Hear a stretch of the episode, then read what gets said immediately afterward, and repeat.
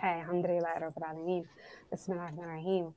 Assalamu alaikum wa rahmatullah. How are you, family? Thank you so much for being here. And as I always mention, just to give you guys context, it takes a minute for us it to roll over on social media and for people to be notified of this podcast. If you wouldn't humbly, just for a moment, um, mute your um, microphones just so I could do the proper introductions. Assalamu alaikum, fam, Dope Muslim Woman Podcast family. Assalamu alaikum, Jamila. Thank you. Assalamu alaikum, Shahid. Make sure you guys come in and give salams. It keeps the barakah. Alaikum salam, Asiya. In this particular broadcast, welcome to the Dope Muslim Woman Podcast. Welcome to season three, but we are in series four, you guys, the Accountability and Stability Podcast series. And I'm so happy because this particular podcast that we're launching is called The Power of the Provider. So it is going to be a very powerful, powerful discussion that we're going to have here tonight. Walaikum salam. And we're so happy that you guys are joining us. Um, I'm going to introduce my guest, but I just want to let you guys know that this podcast, I was telling my panelists that this, walaikum salam, everybody, that this particular uh, topic has caused some firestorms across social media. There has been, I've gotten a lot of inboxes and a lot of comments. And we have very um, seriously passionate people um, on this issue as it relates to finances, being a provider, what it means, and all of that. But we're going to get into it and we're going to digest it. All right. Let me introduce this all star panel that I'm so humbled and happy to have here. MashaAllah. I'm going to start with um, a brother that I'm really humbled to, um, and I and I realized that he was my neighbor all this time, my, um, my neighbor Imam. Um, but he is an accomplished Muslim grassroots activist. He specializes in community development, marital counseling, and youth mentoring. After accepting Islam in 1991 and studying Islam and Arabic through private teacher, teachers, he has evolved into a leader, organizer, and an exceptional motivational speaker who works with both Muslim and non-Muslim communities. He currently serves as the Imam of the Quba School and Islamic Center of Camden, New Jersey. That's around my little area, y'all. And, and as a volunteer chaplain in the New Jersey Department of Corrections. He is the husband of 23 years and he has five amazing children. Welcome, Imam Faheem, to the show. Assalamu alaikum, dear brother. Wa alaikum salam. Thanks for having me. And I'm happy, happy to be here. Happy to be here. I appreciate you being here. And I know one of the other things you said Imam Faheem is a part of is the Imams Roundtable that we often see stream live, right? Yes, yes. Yes, yes. Dynamic discussion. MashaAllah. We're so happy to have you here, my dear brother. Okay, um, mashallah. So now we also have an amazing sister here. She was born and raised in New Jersey. Um, she's an urban educator in Newark, New Jersey as well since 2019. Um, New Jersey in the house, can I say? She graduated from Rutgers University um, in 2019 and obtained her bachelor's in political science and minored in African American and African studies. She was raised um, Muslim by her mother and father, Khadija and Jawad, who installed Islamic and Afrocentric Afrocentric principles, encouraging her sense of pride and identity in the deen and in her skin. She hopes to further her career as a public school teacher and inshallah establish her own private Islamic school for Muslims. Welcome, Sister Zarinah Raheem, to the show. Assalamu alaikum, dear sis. Wa alaikum assalam, my love. Thank you so much for being here. And thank you for repping New Jersey. I, we got a little New Jersey in the house. You know what? We have to, right? Um, Jersey. Exactly, absolutely. MashaAllah. And I have this dynamic brother here. We know him all over social media, MashaAllah. Um, infamous brother, you're infamous. Um, he is um, a, a father, a married brother, father of seven children, electrician by trade. He is a partner in an engineering firm as well as a nonprofit organization called Bridges. He um, is from Washington, D.C., and he has employed so many Muslims in the D.C. area. We are super humbled to have Brother Hamza Ibn Askia here on the show. Assalamu alaikum, dear brother. Alaikum assalam wa rahmatullahi wa barakatuh. Alhamdulillah. I'm humble. Thank you so much. Again, um, can I just say Northeast is in the house. Mashallah. Okay. All right. And then we then we have our dear sister. Oh my gosh, it's so difficult to concise your um, your bio, but she is a second year PhD student um, at the Laney Graduate School at Emory University School of Nursing. She graduated with her bachelor's in nursing from Emory University. She also went on to serve as a labor and delivery nurse at multiple hospitals across the greater Atlanta area. Um, she began to notice the stark differences in how Black women, especially those um, who were perceived to be of lower socioeconomic status, were treated compared to their white counterparts. This led her to pursue her PhD and study the ways that systemic racism, including disrespectful maternity care providers, impact maternal health outcomes among Black women. She is also a research fellow at the National Birth Equity Collaborative, where she serves as a research scholar to the Global Birth Equity Team. Through this fellowship, she has been charged with assisting the Global Birth Equity Team assess how environmental racism and injustices impact maternal health outcomes in the United States and abroad. She hopes that her research will contribute to optimize Black maternal health by shining a light on the systemic racism and culture of racist practice that is connected to t- poor maternal health outcomes among Black women. Again, I couldn't concise that because that was so super dynamic and important. Please welcome Sister Roseline Louis to the show. Assalamu alaikum. Alaikum salam. Thank you so much for having me. Honored to be here. Thank you. And I want to say you're from New York, right? So we Northeast. And Actually, I'm from Haiti, but I lived oh. in New York the majority of my life. So I'm okay. going to rep New York. okay, mashallah. All right, welcome you guys to this show. Like I said, we have an all-star panel here tonight. So thank you so much for being here. All right, so we got to get right into it. We're not going to waste any time. Um, I'm going to um, just go ahead and get right into the question. Um, I'm going to start, if that's okay, right here with you, Brother Faheem. In today's modern society and the Black Muslim community, who are the providers? What do you see in your community? Um, I think this uh, is a two part question. First, let me Bismillah wa salatu wa salam ala rasulihi wa ala alihi wa sahbihi ajma'in wa ba'd.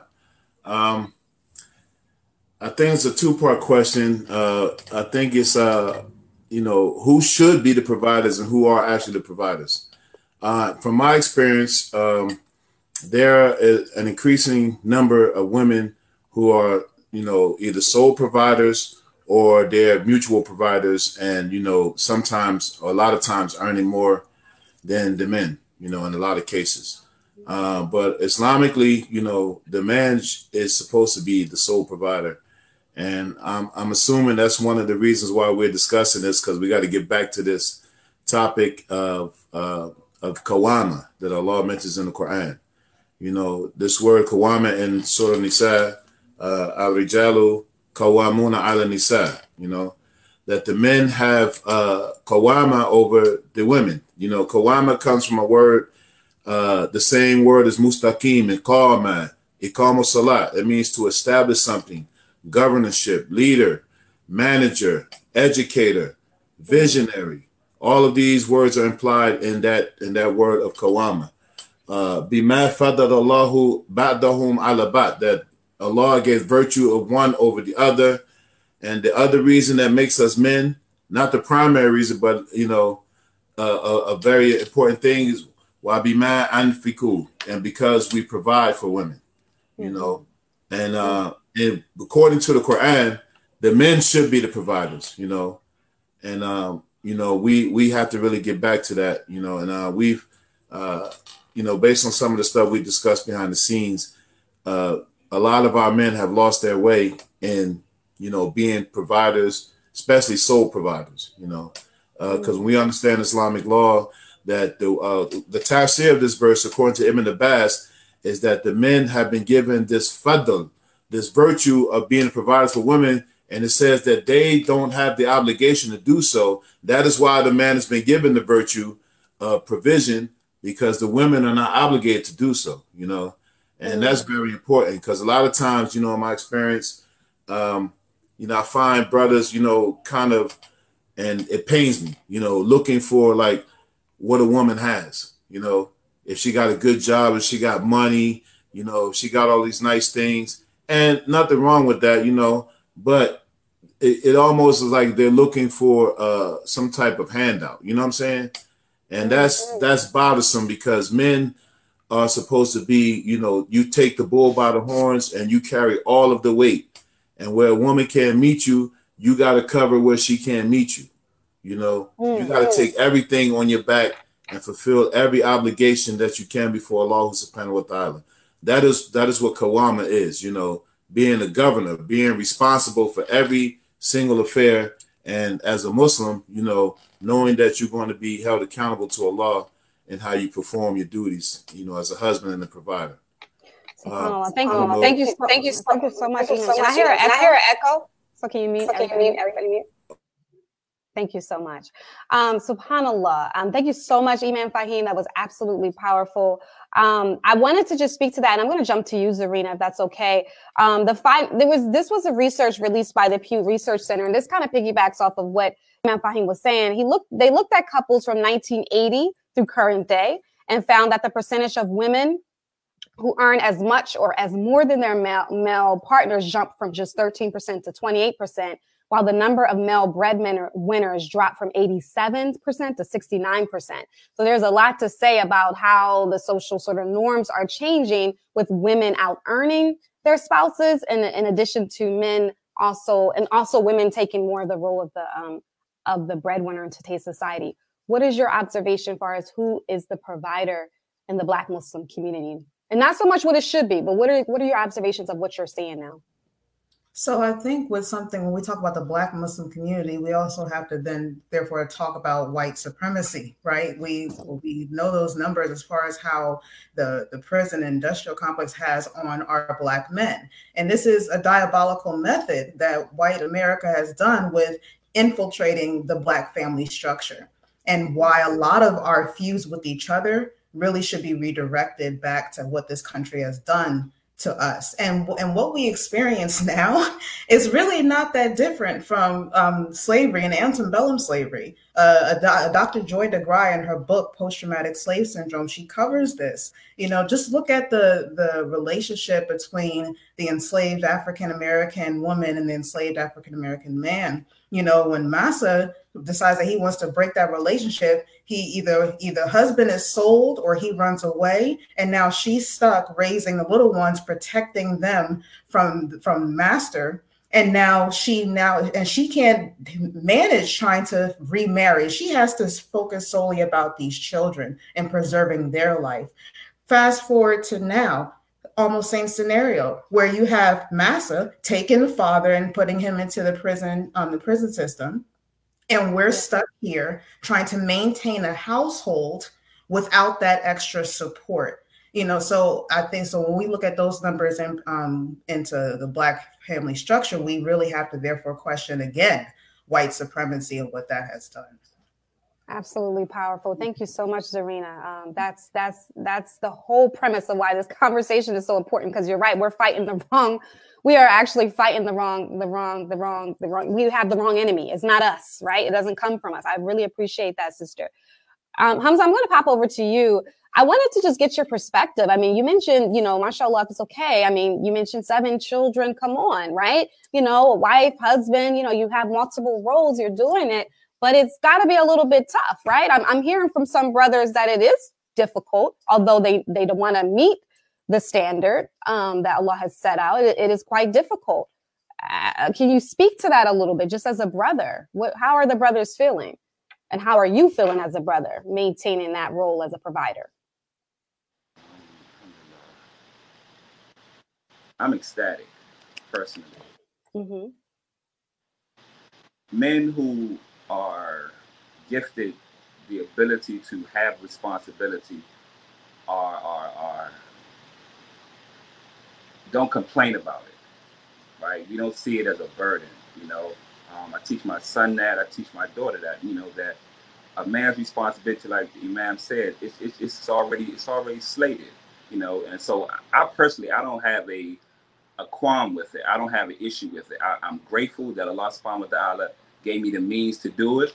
You know, I'm grateful that um, that that that that my children are in my life, my family's in my life, and things like that. So I don't, I don't, I mean, I can't, I can't say like personally, like, you know, like the guys are feeling this way and this way. I, I, I can't associate with that. I can't associate with the 50 50 uh, frame of mind. I can't associate with asking a sister what she brings to the table and things like that. You know, that's not, that's not my concern, right? My concern for, for, for family is my children, my my my my my household, you know, is, is Islam being taught in my household? Are my children being taught correctly, you know, not you know, I'm not into that hood stuff. You know, I'm not into all the, the, the, the you know, the, I, I, know I have a Facebook persona, you know, but in my household, you know, that we learn things, you know, we, we talk about a lot we, and stuff like that. So like to that question, I can't say that I am, I'm not familiar with that. Okay, I appreciate that, dear brother. I really do.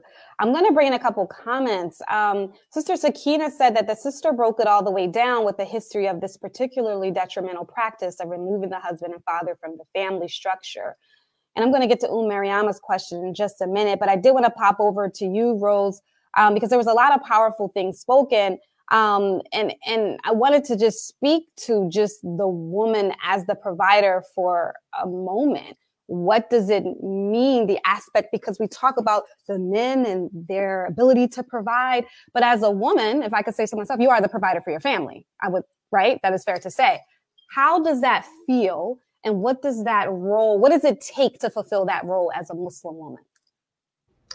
So just to be clear i'm single i'm not married yes while i was married in no way was i the provider for my household um, Thank you for clarifying. Yeah, so I, am single and have been for a while, and you know, I'm not really. It, it's exhausting, um, especially because I was married for 17 years, and I had never had to worry about bills or anything like that because you know the one thing that my ex-husband did have in order was our finances um you know so i never had to worry about it but you know coming from that to now having to like do everything it's exhausting. And I definitely can see why it is that we're not supposed to be in this role of making sure that everything is taken care of because I'm not just taking care of my kids, you know, emotionally. I am also making sure that they can eat. Um, and it's a lot, but um, I don't know. This part of it that's also very liberating to me as well. Um, and I, I, you know, I know that sometimes that might like not fly over really well, but I enjoy it I, I really do like the fact that I have the capability to take care of my family. Um, now, if I was to remarry, not doing it, but, but I do love to have the, the ability to do so. Mm-hmm. Absolutely. Thank you so much. I'm going to ask Oh Mariama's question. Is it acceptable Islamically if the couple agrees that the wife will be the provider and the husband will stay home? Um, Imam Faheem, did you want to start with that? Yeah, um, there, there's nothing really wrong with it because, you know, the Prophet he said that the believers are upon their conditions, you know, so there's nothing that prevents a man doing this, you know. Uh, a woman just has to make sure that she doesn't uh, emasculate uh, uh, emasculate the man in doing so and making him feeling less than the man, you know, because as a husband, you know, some of these things, I, staying home part is not really, but doing a lot of duties around the house is part of our job anyway. It's part of that governorship. Um, but if that's an arrangement that they make, you know, but it's difficult because it's going to be hard, uh, in my experiences, that for a woman to respect a man if he's, he's around the house because women have an innate, you know, uh, nature to make sure everything is right, and we never do things right according to them. So I could just imagine a husband home and playing Mr. Mom and you know he the kids all over the place. It's a mess, you know, and he can't do what a woman do. And she come home from work, I can just imagine the earful he's going to get, you know. But if they're able to work these out, these things out, you know, uh, it, it's it's perfectly acceptable. And this shows the the beauty of Islam as being a religion of all times because of its adaptability. You know, uh, we have an example of that. Uh, I don't know about staying home, but you know, Ali and Fatima radiallahu anhuma, you know, the hadith when uh, she came and complained to the Prophet about working. And, uh, you know, and uh, the Prophet didn't say, he didn't go to Ali radiallahu anhu and say, listen, man, you got my daughter out here working, out here earning money. What's wrong with you? You know, he told her about making dhikr, you know. so, uh, so that's a, a, a premise to how we can work these things out. But I'm with uh, Hamza. You know that it's really hard for me to fathom, and I I just uh, uh, uh, I'll tell you a story real quick. Like married 23 years, you know, 11 of those years I took care of everything from A to Z. I mean A to Z. Like my wife didn't even know how much money I made. You know, All all she knew was that you know the stuff got taken care of, and if it didn't get paid because I didn't have it, but I would find a way. And now you know circumstances have changed, so we've been having to share things, and I could tell you, it's not it's not liberated at all. You know that I don't control every not control to take care of everything from A to Z, not a controlling like dominating, but mm-hmm. uh, that I'm not taking care of everything from A to Z because that gives you some power as a man to know that my family's taken care of based on what Allah gave me the ability to do. You know, and I might not be the happiest doing it, but I'm not going to let them know. You know, I'm a, I'm gonna eat that. I'm gonna take that pain. I'm gonna wear it, and you know, I might be suffering inside, crying, but part of that kawama is that you have that ability to do it. Yeah. You have that, you pre-wired to do that, you know, and we got to get this back with our men. You pre-wired to take all of that on the chin. You know, that's what makes you a man. You know, and uh, like I said, it's difficult now because I don't earn the money that I used to. And then, you know, being an imam, it's like, you know, my wife said, you you you you always had another wife. You know, you're married to the community because I, you know, I'm big committed to them. And uh so we we go through things about that, but uh, you know, lately I haven't been able to earn the money like I used to, so we got to work things out. And it's like, uh, I mean, it, it kills me. I don't know if it's if it's uh, pride, but it kills me. But like, listen, sweetie, I need some help with this. Yeah. Like I be feeling. yeah. But you know, we we got time in, so you know, mm-hmm. but um, uh, it's it's it's it's definitely permissible. You know, just make sure that you have proper etiquette doing it, and do not uh, one of the things that a man cannot stand is to feel like he's somebody's son other than his mom. Mm, mm. No. Powerful. Thank you so much, Brother Faheem. I think you spoke a lot to sort of the psychological impact um, on on men um, as w- how they are created of just fulfilling this role of being a provider um, and what they actually go through psychologically, emotionally, mentally and one of the conversations I was having with some brothers is that sometimes their sense of worth, even sense of identity, is wrapped up in their ability to provide. Um, you know, I'm gonna just pop over to you because this is just a question for our men for just a second, Hamza. Um, what is the psychological impact on um, on you on being able to or not being able to provide financially for your family? Does it kill you when you can't meet that standard? Yes, definitely, definitely. Um, like for for men, we want um, we always want our family to be stable, you know, and and and not that's not from our hands, you know, but from what Allah has provided us.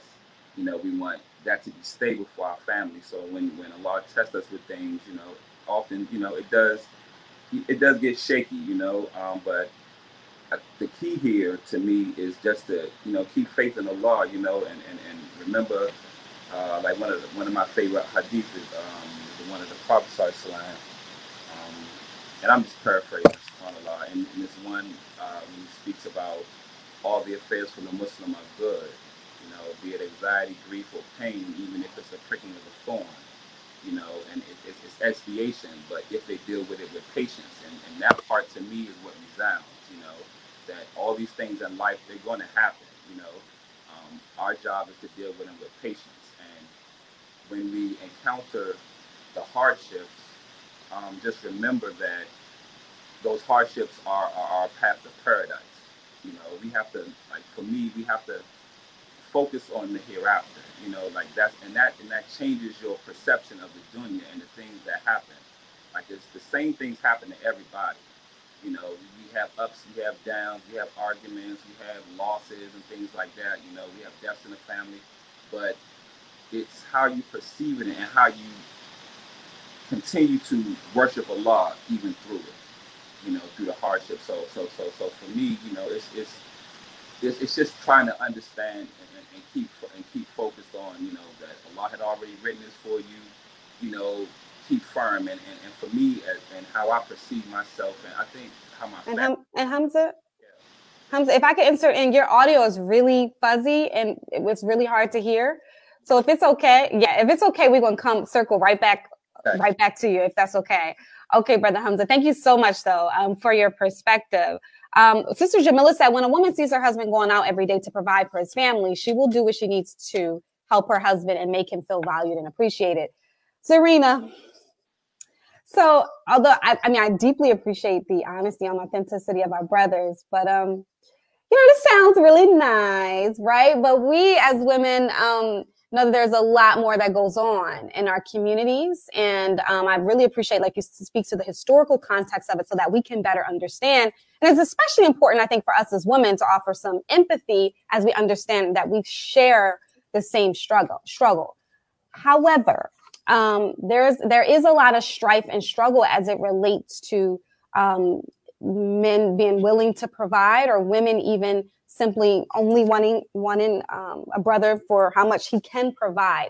What um, do you see as um, sort of the big issue as it relates to brothers and sisters coming together on this on this particular issue of being um, of financially providing in our community? Mm-hmm. Yeah, thank you for that question. Um, uh, so I think this is something that we cover a lot in our private spaces, in public forums, uh, sisters with sisters, brothers with brothers, and, and and just constantly going back and forth with this. And I feel like the, one of the main issues with this is the expectation. And mm. what I mean by that is, um, I entirely agree with Jamila um, that what uh, speaking specifically to Black women we have no issues with supporting our husbands if that if that if that comes in time for us to do that. We have no problems with that.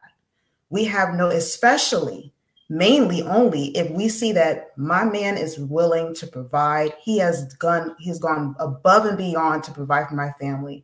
And if for whatever reason allah puts in his path a, a hurdle that disables his ability to do that we have no problem stepping in to do that.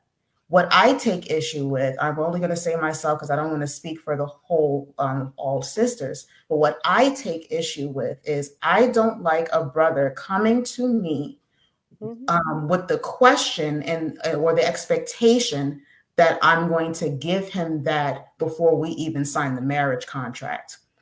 And because my thing is, if you if if you're saying that you want this type of sister um or you don't want this type of sister then make that vocal in the beginning.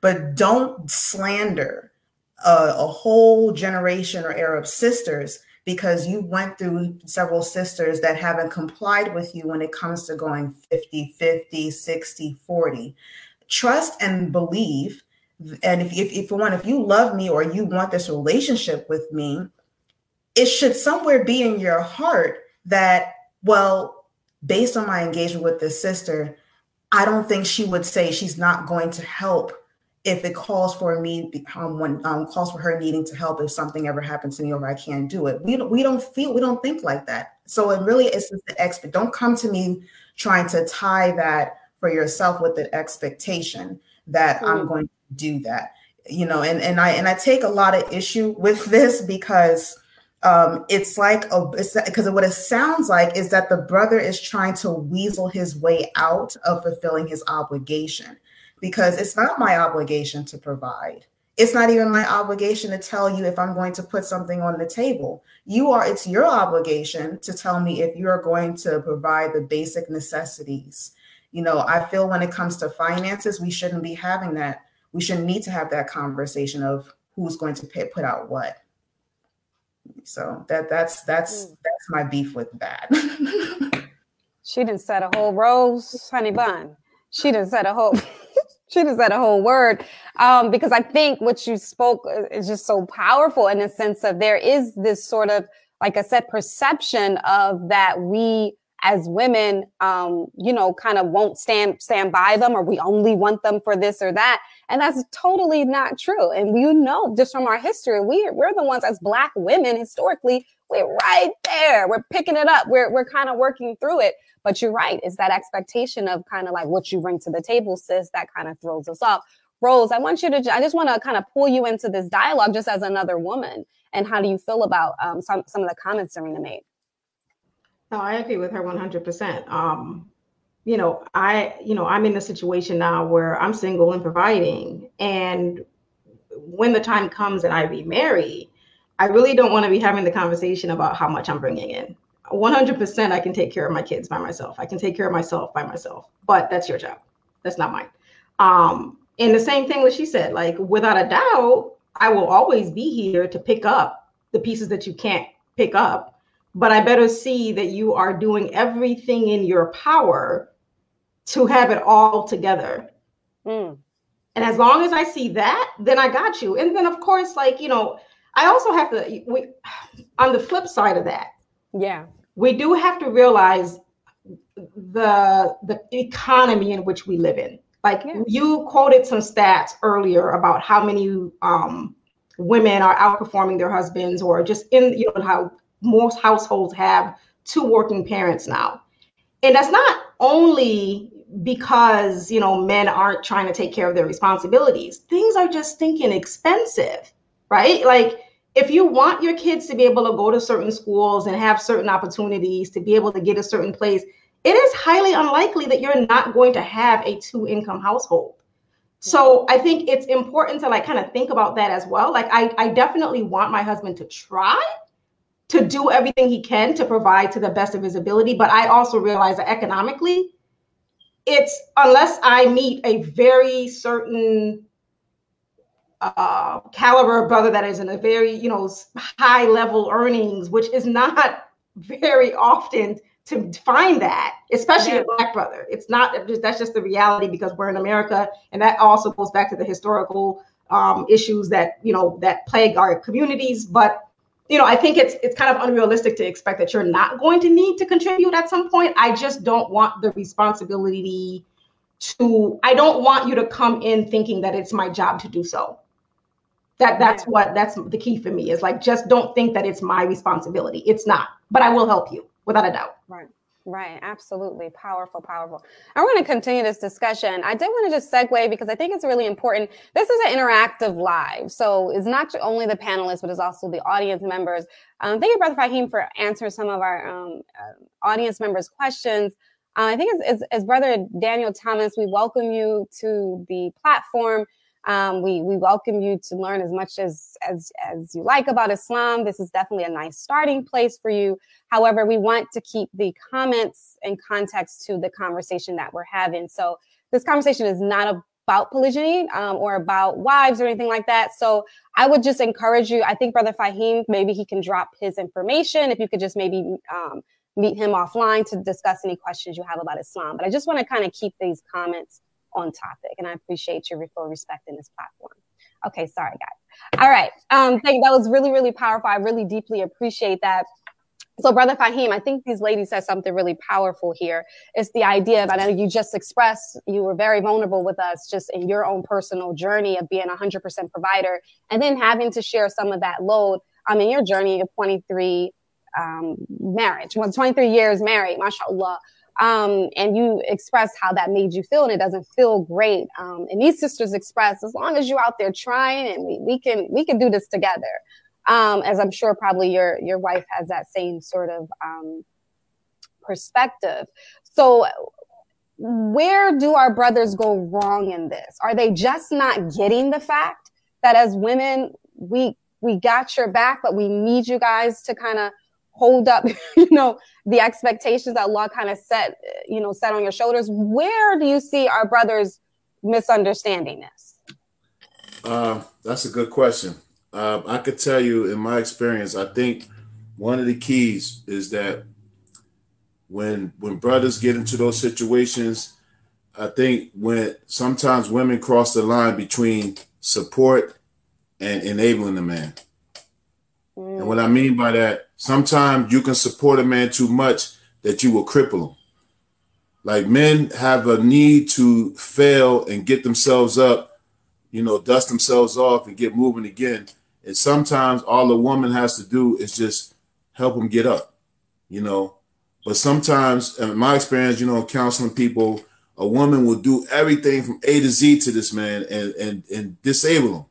I mean, cook it. I mean, we this a this a clear space, right? We get what kind of language can we use? Go, go, brother. This is Domo Because niggas be tripping, you know. niggas be tripping. Camden you know I mean? in the building. yeah, listen, because I mean, I, I, I had cases, and I, I am listening like Are you serious? This woman's cooking your food. She working a job, two jobs, taking care of kids, and your ass is sitting around here on this couch playing. Uh, got the highest score on the damn video game, and then you talking. Oh man, this it hurts my heart. But part of that is they've missed something in their background with training, and then a lot of sisters they enable these brothers. You know, you got to let a brother fall on his face so he can know how to get up.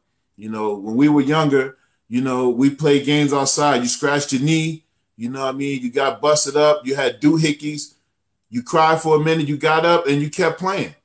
That was training, you know, and a lot of our kids are missing these things. And, you know, um, I mean, even now, this generation, we do so much for these kids that we disable them. And then when they grow up, they don't even know how to function with basic things.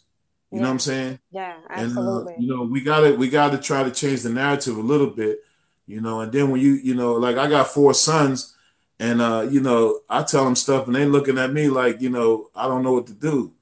Man, you know what to do because I just told you, just go do it. You know what I mean? Right. But then I gotta remember it's a different generation. It's a different generation, and uh, but still, some things don't change. You know, some things don't change. But I think that's that's part of it uh, is twofold. You know, men have to, you know, realize where they missed the training growing up.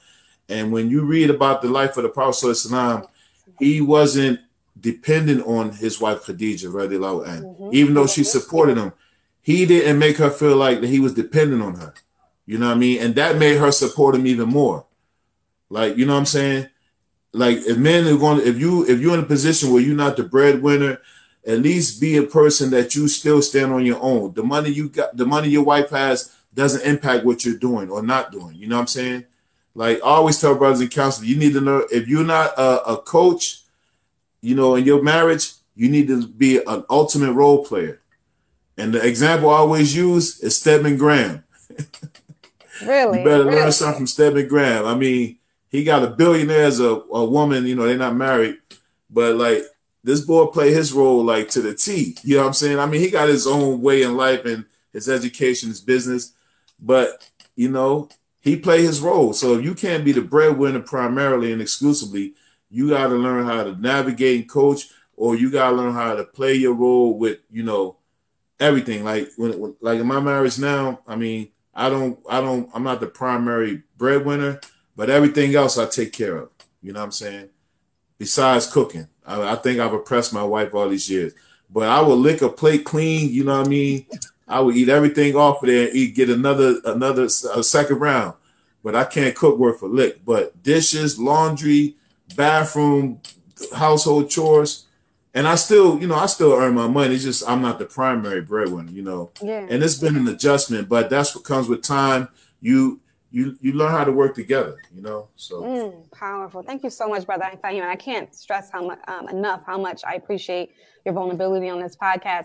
Hamza, I'm gonna pop over. Me signal too, because I, I, you know, I don't talk a lot, but when I'm getting heated up, I will run my mouth. So just do something signal like, you know, yeah, like yo, my man. Thank you. Hamza, I'm coming to you with this question. Okay. So Taisha asks, what about the brothers who provided financially and because of that, they feel that they don't have to do anything in the house or can do whatever they please? And this goes also to sort of maybe a generation, um, you know, a generation prior to ours or a couple generations back where the whole sort of um, role of a lot of men in households were just simply being protectors and providers. They don't have to emotionally be there. They don't have to be present. Um, that's that's their role in their job. So, what do you have to say about this in regards to and answer Aisha's question? Um, I, um, my thoughts on that is, uh, it, it depends on the agreements in the household.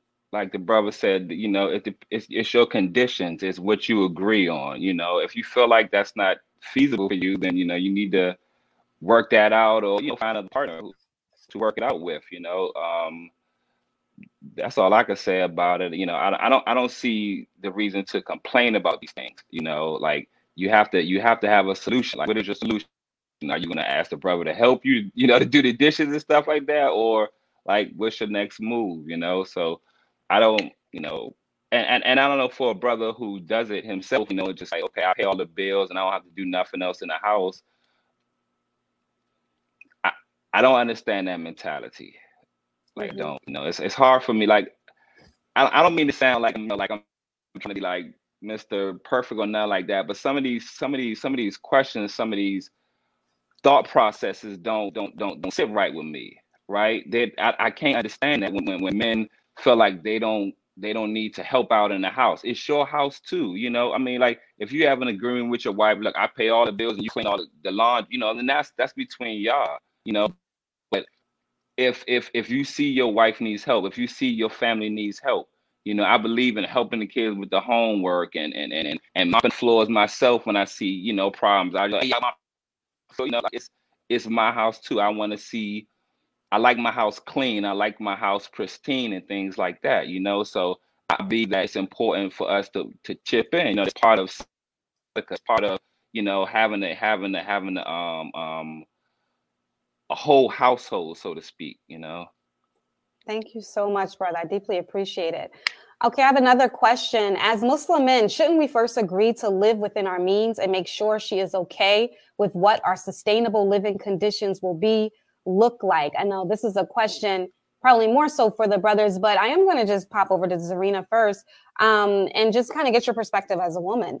Um, as Muslim men, again, shouldn't we first agree to live within our means and make sure that she is okay with what our sustainable living conditions will be look like? Absolutely. Um, I think the I think one of the major problems with divorce rates and marriage rates within the Islamic community, the Black Muslim community, is that we are, alhamdulillah, our hearts in the right place. We want to get married, but how we're getting there is not constructive.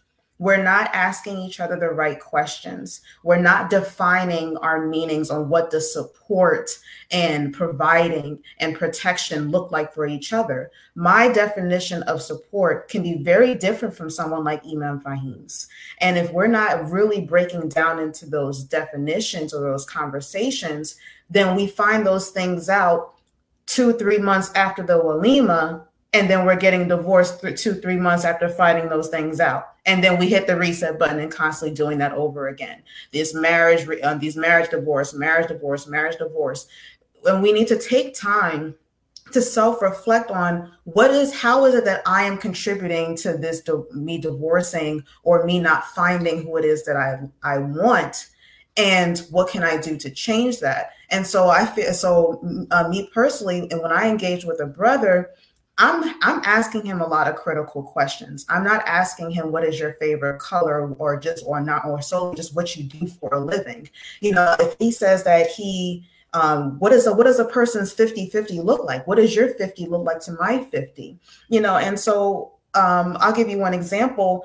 Um, when I, I was speaking to a brother years back, and when it came down to talking about how he would provide for me, he wanted me to move to his location, which I felt like was not conducive or nowhere near what I was accustomed to based on how I've lived all my life.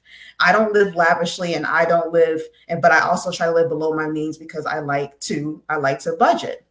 Yeah. And so when I explained this to him, I said, I don't feel comfortable living in this in this environment. It's it's not something I personally like. And he made it seem as if I was being difficult, that I wasn't willing to adjust, me as a woman wasn't being able to adjust, and that I wanted too much. And then he wanted to remind me of the living conditions of the Prophet and the Sallallahu and his wives. Mm. And I'm like, okay, well, that's good for the Prophet and his wives, but that's not how I, that's how I want to live. And so then I asked him, I said, let me ask you this, because he had been married before. I said, at what point after your divorce did you decide that you want to get remarried? And he said about a year afterwards. And at that point, when I asked him that question, four or five years had passed since he had been married. I said, So you're telling me in the four or five years that you have not established an account to save some money so that you are prepared for marriage? You just hoped that you will find a woman that will be that will bend, she will bend her rib to mm-hmm. what you want and that you will live happily ever after. I'm sorry, but that does not work. You want me to live and may marry with, to you on an income for a single man, not a married couple. And so, as to that brother talk is saying that having those conversations prior to, so you are clear on what his providing and the living conditions would be, absolutely have that con- lay out a floor plan if you need to. I want to see the blueprint of what our lives are going to be like specifically. Mm. Zarinah, they said you was a firecracker, but girl, you a firecracker. MashaAllah, that's a live. I deeply appreciate your honesty. MashaAllah. She said, brother, you mean to tell me you haven't saved in the years? SubhanAllah. Um, sometimes it needs to be said. Okay, Rose, I wanted to jump over to you. Um, because brother Umar said something really interesting. I'm sorry, I'm just trying to find it. Okay he said that um, if a brother is holding everything down financially, it would be nice for a brother to help out around the house, but he shouldn't have to come home and clean up. What What say you, Rose? What do you think? Hmm. um, Zarinah's cracking up. Cut it out, Zarinah. Go ahead, Rose. I'm thinking because I saw that question and I was like, well, um, is he making the mess? That's my question. what is?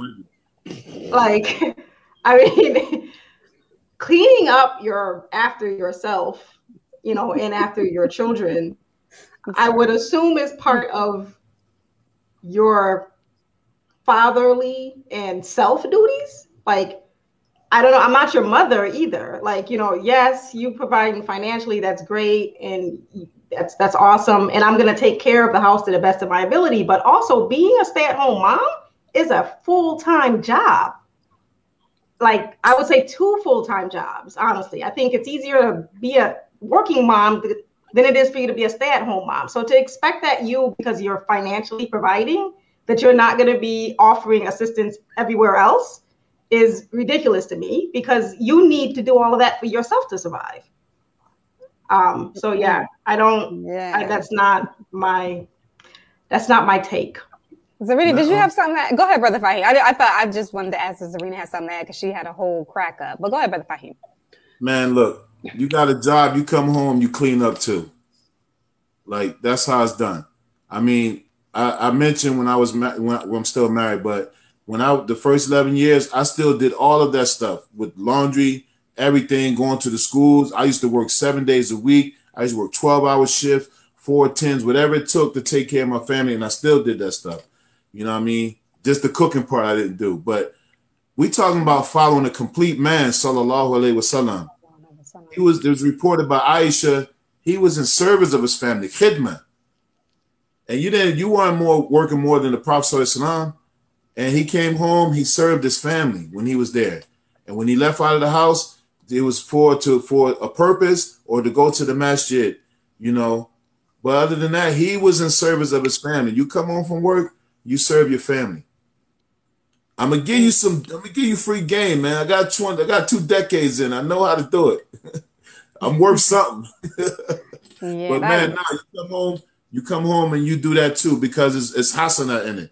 It's blessings, and that's how you get closer to Allah. Remember, this is a marriage where people, when you say you got married, it was supposed to be fi not for your own happiness. Sometimes we mess that up. You get joy out of it, but the purpose is to please Allah.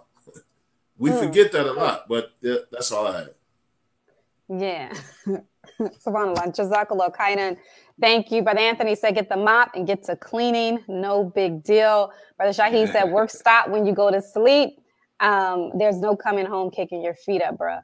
So, um, so subhanallah, um, and we deeply appreciate the dialogue because it's so important because this this is sort of the uh, perspective that's out there. So there's there's you know we're not trying to be judgmental or anything of anybody's perspective, but it's important for us to understand um, you know a multitude of perspectives on this and why these issues sort of come up in our marriages because I could just see a wife being extremely frustrated with that sort of um, perspective because I'm paying the bills. I'm not I'm not cleaning up or I'm not helping around the house. So subhanallah. All right. Um, I deeply appreciate that. Um, so I wanted to just oh, all right. I want to ask a question. I want to ask the question. Um, as a woman, Zarinah, what are you willing to provide financially in a marriage with a man? And is it just depend on if he's doing his part? Are you saying nothing because that's his responsibility? Like, I would just want to know as a woman. I'll ask the brothers their question too. Zarinah? Um, so again, for me, it's all about what type of man is he? Is he what is his work ethic like? And it because I, I'm I'm the type of person where I don't give myself excuses. Why should you? Why should I allow you to? Especially as my spouse. If we're supposed to be a team, I'm not going to allow you to give yourself excuses. I'm not going to allow you to give yourself excuses on why you're saying that you can't provide or you can't contribute. Um, so I'm it's not for me, it's not that I'm not willing to to go in partial with um, um, my potential husband. Um, it's all for me. It's all circumstantial. I would. I, I appreciate a brother that understands that his obligation is to provide, and if for and if the things that he can't do, I will come in there and try to cover that's how I feel. I don't really put a percentage on it. Mm-hmm. Um, so, but that's that's my take on that. I just don't like the expectation brought to me. Um, I feel as Black women, we are very loyal creatures. we are very loyal and, and accommodating creatures. And whatever we don't put in financially, we we I feel that we try to come through emotionally and spiritually and physically you know, and just to refer to, um, you know, uh, our mother Khadijah, she was a, someone who had majority of the money in her in her relationship with Prophet Muhammad Sallallahu But he didn't take that as, oh, she don't, she doesn't need me to cover all these things. He quadrupled her net worth. He did, he did what he needed to, he did all that he could do and more to make sure that you may be able to do this, but I will do this right with you. And then if I would, whatever you can't do, I will try to tenfold that. You know, I just don't like laziness. I don't like a man that's reserved. I don't want a man that uh, is likes to take the bare minimum. I don't like complacency. Is my thing. I don't like complacency. That's not how I was raised. That was not the father that I had. My father provided for our family. He provided, and that's what I saw when he was. And at, at one point, when he was out of work, my mother came through and did. Yeah. It worked. So, so for me, this is what I grew up with. This is what I see, and that's what I'm willing. To, I'm willing to um, to take. I don't want anything below that. Thank you so much, Zarinah, for your honesty.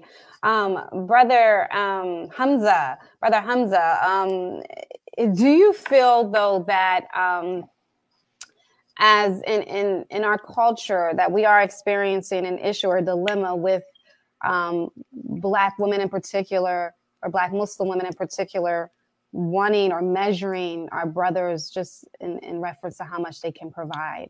Is that all? Um, do you notice that as an issue in today's time? It's, it's I, I believe it's more of a um, stereotype. It's uh okay. You know, I know uh, women want to be uh, taken care of and things like that, you know, but, it's one of those things I believe that that causes um the shaitan to to be stronger in our midst, you know, when we think about things like that, you know, like it's been plenty of times where I know brothers, you know, have uh, sisters have uh, stated that they want, you know, millionaires. I'm just, you know, being a little extreme, but you know, they want millionaires and they married brothers who's you know, barely making it, you know, and you trying to figure out, you know, what's the, you know, you just screaming millionaire, but we know this brother's struggling, you know, so what's, it's, it doesn't, it doesn't have to do personally me. It, it's, it's everybody's different. Yeah. Chemistries, you right. know, it, it I think that it, it just deals with that. Like people, it's a it's a lot of facades on the social media things like that. But you know, when you get to know people and understand, that's why you hear a lot of the horror stories about. And I shouldn't say horror stories, the stock for love, but when you hear about uh, people getting married and sisters just taking prayer rugs and stuff like that, you know, and it's not necessarily because you know it's it's, it's just their chemistry, you know, like it's just what people want. Mm.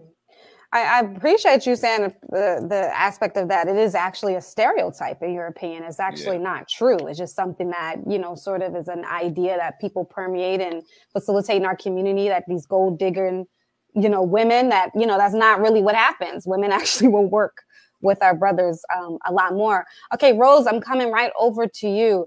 Um, how important are finances in, in um, for you as you move into the realm, and I'm not saying that you are, but as if you are considering marriage or remarriage, how important will finances be to you in that in that relationship? Um, honestly, I had not thought about this question until this podcast because I'm I feel like I'm so far away from even considering marriage. But um, it's tricky because I know I have certain standards of what I want.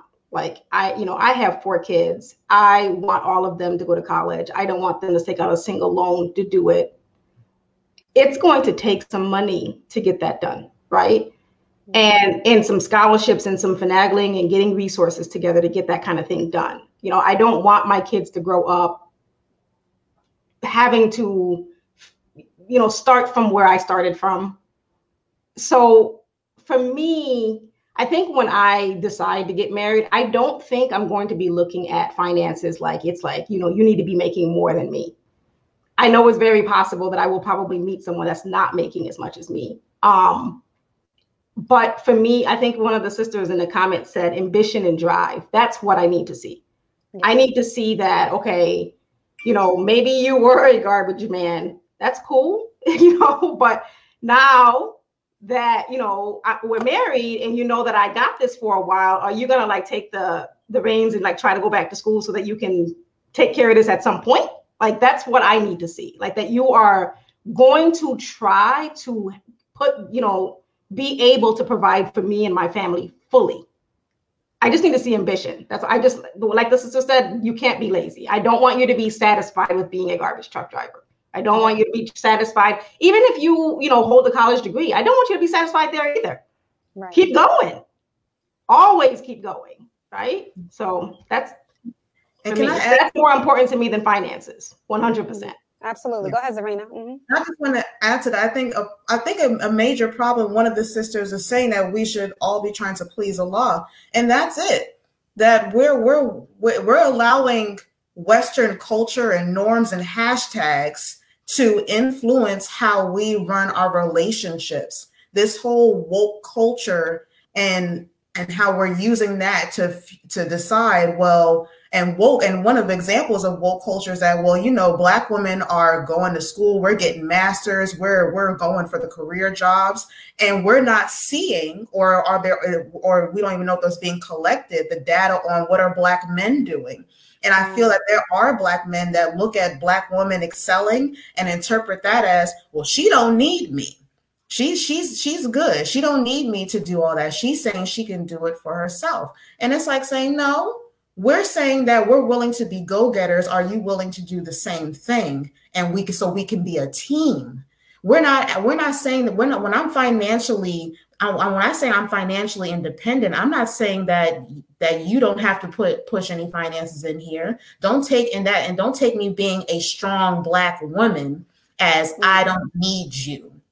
And and because we're not saying that, they, and they use that and say, "Oh, we're gold diggers," or we're this. Why? Because I'm deciding to push myself to a bar, and therefore that comes with more earnings. So I should be sorry for me achieving my education, for me achieving to push the bar, to break that glass ceiling. And I, you're saying there's no way a woman can do that without without that threatening your manhood. so you you so I, and I think that's part of it. There, I think some of them are afraid of our success and what that will look like on them, which I understand because I've seen women done that where they're, they're very threatening to men. They're, they're either very bitter, very harsh, or hard hearted. I get that. But why is it that I can't have my success and you have and you have yours too and then we have the conversation of generational wealth how on earth are we going to get generational wealth as you as a garbage as a garbage man we have no problem with entering a relationship where you are we want to know where are you going because yeah. everyone wants generational. That's the hot, trendy topic hashtag right now. Everybody wants a piece of it. We can, but baby, we can't we can't get there staying right here where we are. So what are you what do you plan to do, and what are you doing right now to get there? Mm. Child. All right, brother Faheem. Come on, Imam Faheem. Excuse me, Imam Faheem. Are, are the brothers intimidated? I mean, look, Zarinah just, you know, she just laid it down in, in, in the most honest way, and so did Sister Rose. Are the brothers intimidated, brother? Is that what's going on? Yes, weak brothers are. Uh, okay. Weak brothers. See, uh, I my this uh, this how brothers I think should approach it.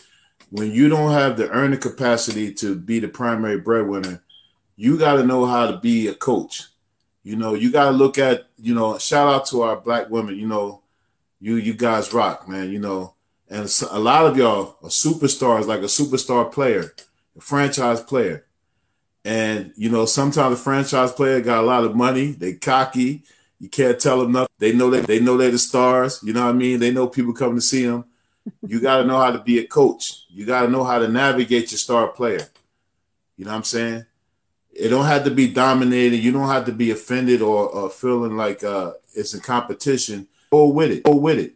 You know what I'm saying? Know how to make the woman feel at ease and culture because that Kawama, part of that is the emotional ability, the psychological ability, the man's ability to be able to navigate through things. That's what the women need us for. You know, we gotta have we gotta be that ear, and a lot of times we we gotta be dumping grounds. You know, the women that go through stuff, you know, they need somebody to call. Like my wife would call me out the blue, and just no no regard for what I'm doing, just ah, and you know, okay, well, what happened, honey? You know, okay, blah blah blah. You know, and you got it. And a lot of men, you know, the worst thing in all the counseling sessions I hear, the one common thing is the woman's mouth. The woman's mouth. 90%. Mm. Oh man, I can't take how she talked to me. But once you get past that, you got a championship player. You just got to know how to coach. You know, you got to be a Phil Jackson with Michael Jordan. You know, Phil didn't try to make Mike play the way. Just go out there and win, Mike. Go out there and win. And when you come to the, you know, come to the side, you know, I'm gonna pat you on your back. I'm gonna kiss you, hug you, this, that, and the other. Go out there and win the championship. I'm right here. You know what I mean? But at the same time, I'm putting a vision for these six other championships we got to win. You know what I mean? So learn how to play your part in the marriage. You know what I'm saying? Don't be intimidated by women because even though our women come out strong, sometimes dominant, they looking for strength from you. You just got to be it. You know, it's not with the heavy hand or, or rough talk. Sometimes it's just listening you know, listening, mm. not responding, and certain ways you got to listen. You know, you just can't listen and be like, ah, yeah, you got to look at them, you got to pay attention, Active. you got to remember what they said. You know what I mean? Active listening. Yeah, it's a skill though, brother. It's a skill. I'm gonna tell you one line, you know, that you got to use. It works every time. Yes, honey. That's my favorite lie. And my wife would tell you it piss her off. I'd be like, "Yes, honey. Yes, you triggering me, brother. but that gets you 23 years. That gets you 23 years. See, brother, brother, yeah, amen. 23 years. That's, I know learn how right. to cook. I know that's right. I, got, I want. I, got a couple rings. I got a couple Mashallah, rings. Mashallah. I want to ask the question because you know who's gonna come in, y'all. Y'all ready? Okay. All right. How does the Sunnah prescribe financial responsibility for men in polygyny? Are the wives to assist their husbands in taking care of the household out of piety for any or any reason? Are the wives to assist their husband taking care of the household out of piety or any reason? Amen for him. I feel like you can go ahead if that's okay. Um, everybody else. You just giving Hamza a break, right? Hamza, you you wanna you wanna take it or you like no? No, this, no, no. I, I, I go off. Nah, give minutes. it to the imam, inshallah. Yeah, now give it to the imam. Well, financial uh, again, you know, there is no real uh, medium as high as it's supposed to be done. Of course, the man is primarily the breadwinner, but in a, in a case like this, uh, it's upon your conditions. You know, I mean, a man has to provide according to what he what the ability that he has. You know, I mean, the Prophet Islam and uh, the his wives they were the mothers of the believers, but you know they live simple. You know, we don't live in those times. So if you want to enter into that, you need to be ready financially to undertake it. You know what I'm saying? Or again, if you don't have the money and you're in a, a, a polygynous marriage, you got to know how to be a navigator. You got to have a strong mental game and unfortunately, a lot of brothers don't have it. You know, a lot of brothers don't have it. You know, you mm-hmm. got to really know how to be a peacemaker, a negotiator, a navigator, a manager, a general, a psychologist, you know. And if you're not ready for that, because it, it's it's um it's not what you think, you know. I mean, but financially, you want to be the one doing it, but it's also agreeing. But at the same, but at the same time, if we are modeling modeling the Prophet Salam, you know, even with his wives, he never, you know, made them think that he was dependent on them, you know. And you know, we got to get out of this. Uh, another, I don't know if it's a stereotype, but sometimes we we tie into this like we some type of pimps or something. You know what I mean? Like I'm gonna marry these well, women. I'm gonna do yeah. Thank you, thank you. Yeah, that's a whole nother podcast, though. That's a whole nother podcast, brother Faheem. But I'm just telling you that I appreciate you for saying that because we do well, have to, I'm, I'm we ready. have to look at the historical, but we have to look at the history. Like uh, um, our beloved Zarinah said, you know, our beloved Rose mentioned our his- history here in this country, what has been done to us, and how we've been exploited, and how that shows up and what we seek and what we go after. And we call it sometimes the sunnah, but sometimes at the root of it is our own trauma and our pain and what we're trying to fo- find value in. But that's a whole nother podcast. So we're going to segue into another question. Is that okay, Imam Faheem? Because polygyny could take all day. Okay. At what point is it considered a problem that men are entering into the relationship knowing he can't and probably never will be able to fulfill his obligation as Allah prescribed on him? Hamza.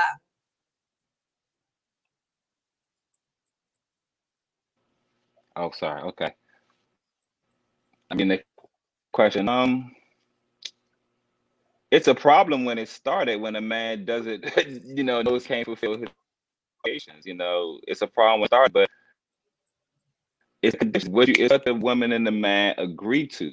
You know, like we can't sit here and say, "Hey, you're supposed to be doing." I mean, tell them that the Quran says this, the Sunnah says this. As long as you're in those guidelines, that's that's that's what you choose to do. You know, I but like personally, I just I think it's a problem from the jump. You know, you're entering some that can't figure out uh, how to live and things. That's that's that's um that's detrimental to your relationship, to your marriage. Yeah, definitely. Thank you so much, Brother Hamza Rose. I want to just get your opinion on this real quick. Um, if you are if you're not married and you are thinking about getting married and you know that your obligation as part of that marriage is to provide i think you need to be focused on something else right? Like like why are you focusing like if you if you can't afford something why are you trying to go buy it? Like you you just can't. Realistically you need to be figuring out a way to be able to provide in some capacity for the person that you are getting ready to try to marry.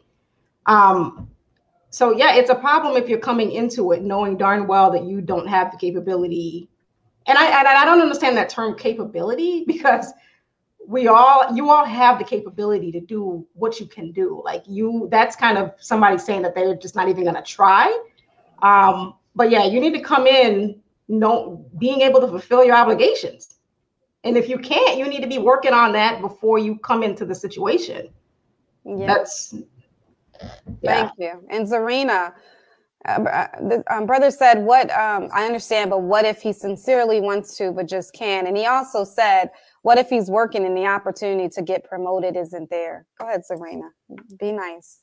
Um, mm no excuses i'm sorry i'm not willing to accept that and and and he and one thing that comes to mind for me is you know you have i think about the dowry price when we talk about um, certain finance like this is where i because they'll always this is the one thing that stops us from going through the marriage process mm-hmm. we make five the chemistry is there and then we start talking about the dowry yeah. and one thing i do not like what some brothers do is they try to negotiate the dowry with instead of you giving me whatever my whatever I say my dowry price is or the item, you want to give me uh, some abayas, dresses, head wraps, and a couple of turtles as my dowry. I don't understand that. I really I, I don't understand that.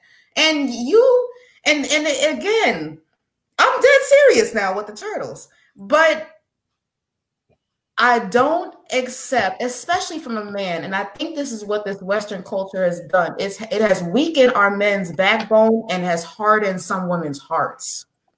it's made us feel like um, it's, it's the more opportunity and this is also diabolical i'm not saying there's anything wrong with sisters breaking that glass that glass ceiling as we say and going up for the torch but for some women it has hardened their hearts where now if a man does come in i'm not taking nothing from him I'm not taking anything from him. He better come in here and he better come in here right with that mentality, that that energy and that emotion.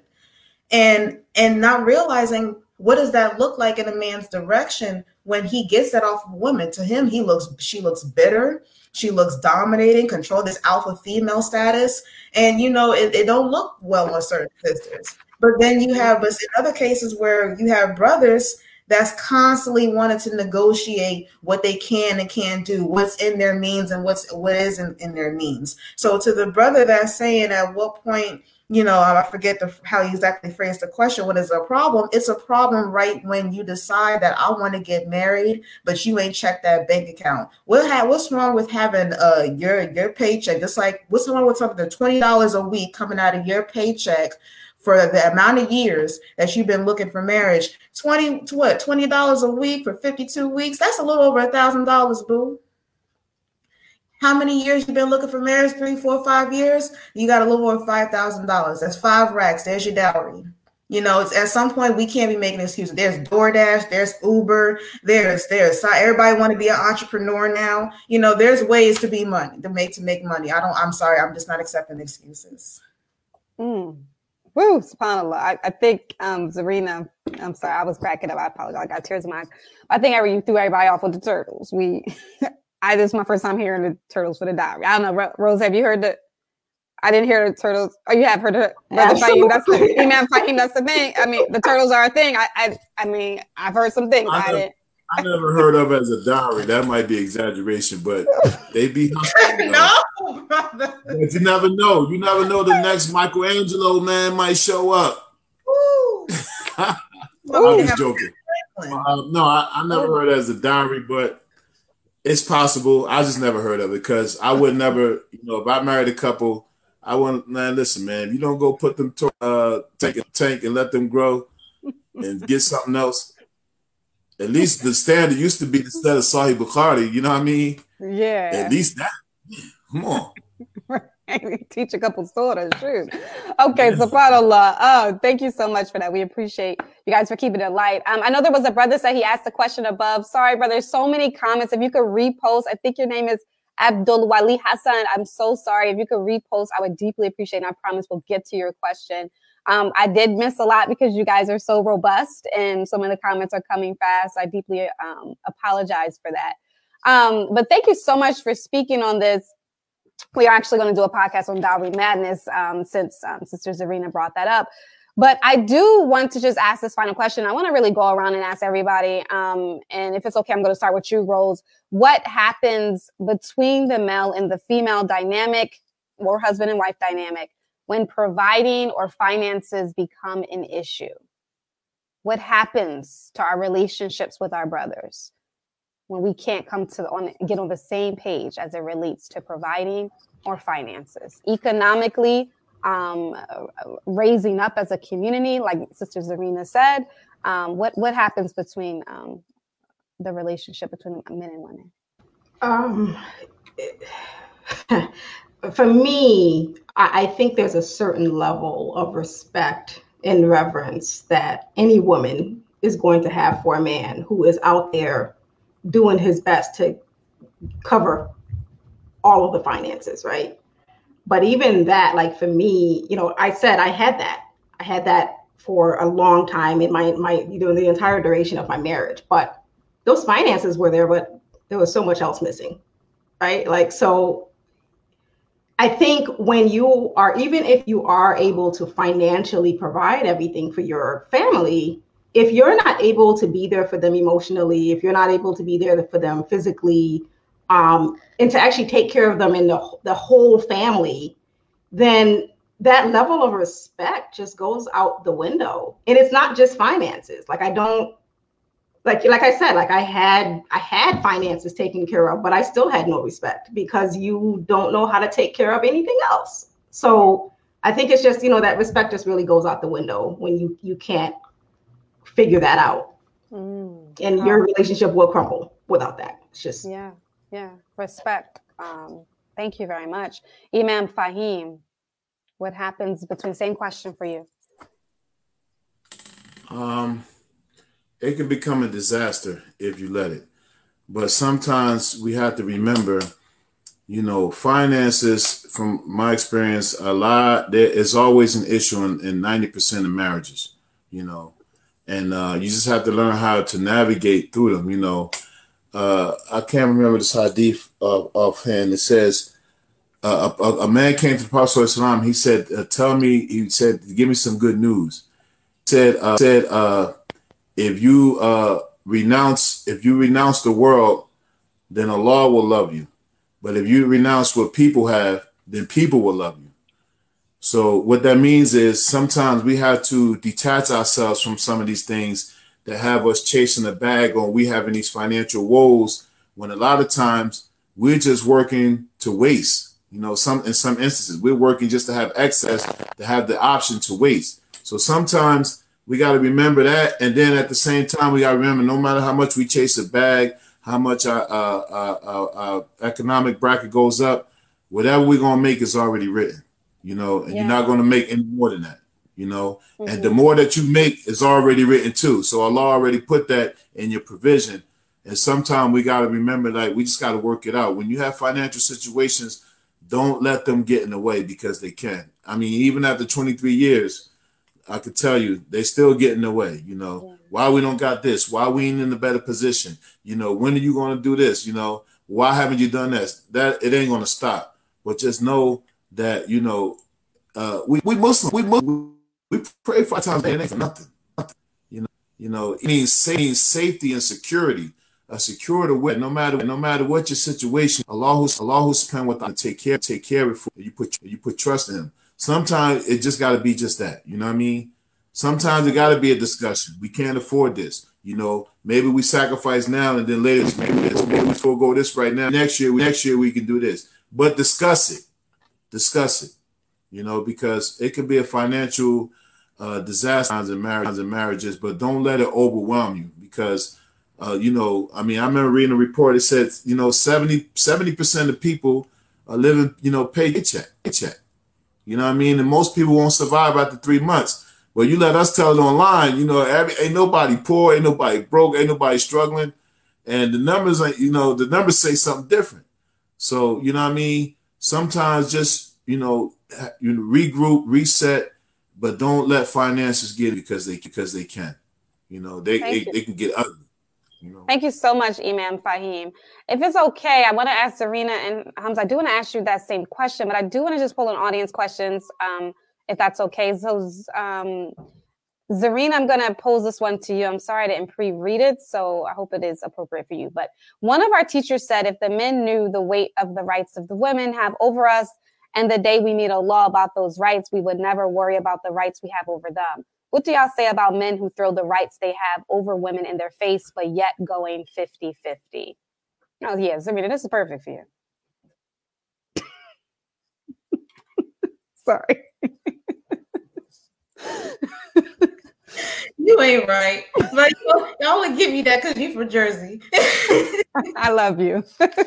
It's other men who throw the rights they have over women in their face. Um, yeah, okay. Um I I take very much issue with that because it's again this is part of where sometimes and we're all guilty of it where we want to cherry pick things from the dean or we want to put our own innovation of the dean in it. And i'm like you know just like how i mentioned how today we have a woke era islam is is a, is a religion that's already woke. It's timeless. It's just it's it's, it's it, you know it's time bound it's, it's not time bound it's not space bound and uh, Islam is a revolutionary religion. So we don't need so when we when when men throw their rights into our faces and as far as the 50-50 part, um, I don't really to answer your question, um, uh, brother, the the 50-50, that's all circumstantial between those spouses. If they decide, okay, this is what we're doing, and they're perfectly content with that, um, I don't feel that has anything to do with how the brother is there throwing his rights into my face. Um, I don't demean him less just because we are in, the, in that position of us going 50 50. If he started where he was providing, and like in, in Imam Faheem's, Faheem's case, you know, both of them are working within their marriage. It, it, and it, it may work for them. Inside, he might he might he might feel some kind of way about it, but not so much so to where he's going to demean his wife where he's going to make her feel uh, uh, less than a woman or feel like that she's taking away from him from being a man. Um, so I take issue with that in general. When a man wants to throw his rights, he's so well versed on his, but not well versed with mine. Um, I think that all talks about what, what what is it that we bring to the table? What do I bring to the table in my in, in my marriage with you, and what do you bring to the table in your marriage with me? But we have to be very more very much more censored and really just be compassionate. We we can't keep referring to the Prophet Sallallahu How many times do we say Prophet Muhammad Sallallahu in a day? But we do not model what exactly how exactly how he was with people, his wives, with this deen. We have to be, spend more time studying him and really trying to model what it means to be compassionate, what it means to be merciful and forgiving and being respectful. When we learn about these things about our Prophet, Sallallahu we do not do him justice. And I feel that our community is really um, uh, putting a, a very ugly turn on Islam on how we treat each other, even with non-Muslims. There are non-Muslims who had horrible experiences with American Muslims, and I just and that breaks my heart to hear that. You know, so we have to really try to be reflect, self-reflect about how we um when, when I feel like once we accomplish that, then the com then the the issue of what we throw in our wives' faces or our husbands' faces about our rights won't be a conversation anymore. Okay, thank you so much, Zarinah. Mm-hmm. all right, and we have to end the podcast, but I had to bring Brother Umar's comments. Um, and Brother Hamza, I'll start with you.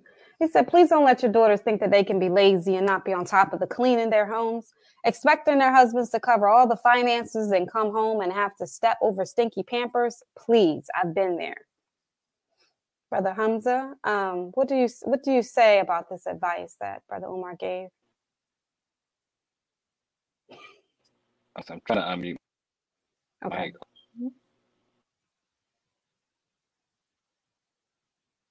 I think can me. Yeah. Okay, mashallah. Um, I think I think we we we we stepped uh, away from uh, training our children to be to to fit their role. We we we brother um, with, brother Hamza, um, brother making Hamza? sure our daughters are. Brother Hamza, you hear me? No, you hear me? Your audio's no, your audio's too in and out. Yeah, your audio's too in and out, brother. Um, is it would it be okay with you if I ask this to Brother Faheem? It's it's totally fine. Are you okay with that? Are you okay? Okay, thank you so much for understanding. Imam Faheem, really quickly, if you could just speak on that, and then we have to wrap up. Man, who raised these dudes, man? Come on. You ain't been there on the other, other side, and you had to watch your kids while your wife was at work, and you had to clean the house and cook dinner. You ain't did that. Man, listen. The the, the Prophet said that a woman who prays her five salats, fast during Ramadan, and be dutiful to her husband, she will enter Jannah by any gate that she chooses. Do you know that people have to die to enter certain uh, gates of Jannah? That people have to fast sincerely to enter certain gates of Jannah? And a woman can just walk through any one just by being dutiful to her husband and keeping her duty to Allah. The rest is on you, homeboy. Man, listen, we we what kind of language can we use here? Oh, go ahead, bro. We we good. You good? Man, when you bring your ass on, you pick that diaper up, man. man up, man. This is Kawama, man. We men, bro. You gotta be a man. All right, I'm done. Yeah, I don't want to go because I'm man. okay. Okay, and we will. And we, you know, I don't like to go past 90 minutes. Um, there's so much more to talk about. There's so much more in the in this podcast, we are going to need a part two. We're probably going to continue this discussion when we have dowry madness, because that will also be about this context. So we're going to stretch it. So don't worry. We will invite you guys back to talk about this topic. I just wanted to just really thank, I mean, mashallah, Allah subhanahu wa ta'ala, he's so merciful because a lot of times I just don't know who the panelists should be. Um, and, and how they're going to jive or what they're going to, you know, I just don't know. And I just ask Allah to guide. And Allah is so merciful because you guys are so perfect for this podcast. I just wanted to really thank thank you so much, Rose, for coming on. I appreciate your dope perspective. Thank you for being honest and transparent. I just really appreciate you, just as a friend, as a sister that's watched you grow myself. I really appreciate you.